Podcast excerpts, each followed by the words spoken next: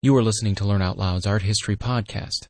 Each episode provides thoughtful analysis of the enduring artistic masterpieces that have become a hallmark of Western culture. For a full listing of the podcast released by Learn Out Loud, please visit us at www.learnoutloud.com slash podcast. Mona Lisa, painted by Leonardo da Vinci between 1503 to 1507. From the Renaissance by Walter Pater.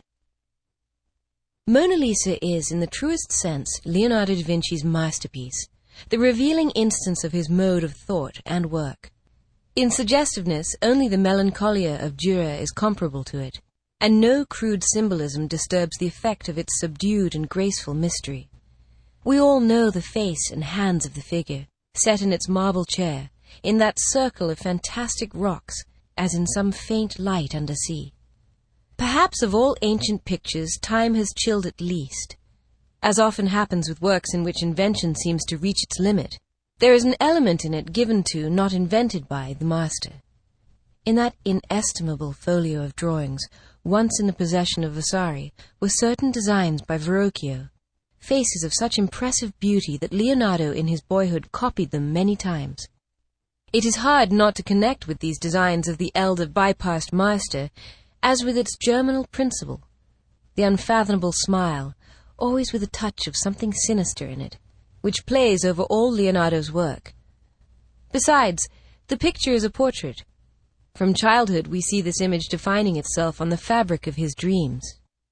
And but for express historical testimony, we might fancy that this was but his ideal lady, embodied and beheld at last.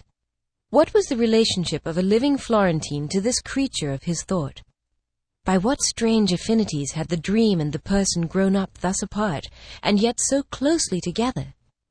Present from the first, incorporally, in Leonardo's brain, dimly traced in the designs of Verrocchio, she is found present at last in Il Giocondo's house. That there is much of mere portraiture in the picture is attested by the legend that by artificial means the presence of mimes and flute players, that subtle expression was protracted on the face. Again, was it in four years, and by renewed labor never really completed, or in four months, and as by stroke of magic, that the image was projected? The presence that rose thus so strangely beside the waters is expressive of what in the ways of a thousand years men had come to desire.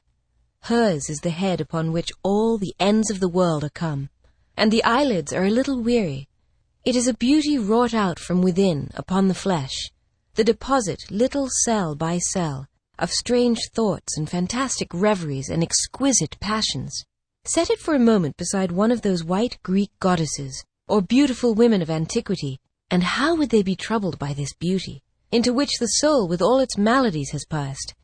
All the thoughts and experience of the world have etched and moulded there, in that which they have of power to refine and make expressive the outward form, the animalism of Greece, the lust of Rome, the mysticism of the Middle Age with its spiritual ambition and imaginative loves, the return of the pagan world, the sins of the Borgias. She is older than the rocks among which she sits. Like the vampire, she's been dead many times and learned the secrets of the grave, and has been a diver in deep seas, and keeps their fallen day about her and trafficked for strange webs with Eastern merchants, and as Leda was the mother of Helen of Troy, and as Saint Anne the mother of Mary, and all this has been to her but as the sound of lyres and flutes, and lives only in the delicacy with which it has moulded the changing lineaments and tinged the eyelids and the hands. The fancy of a perpetual life, sweeping together ten thousand experiences, is an old one, and modern philosophy has conceived the idea of humanity as wrought upon by and summing up in itself all modes of thought and life. Certainly Lady Lisa might stand as the embodiment of the old fancy, the symbol of the modern idea.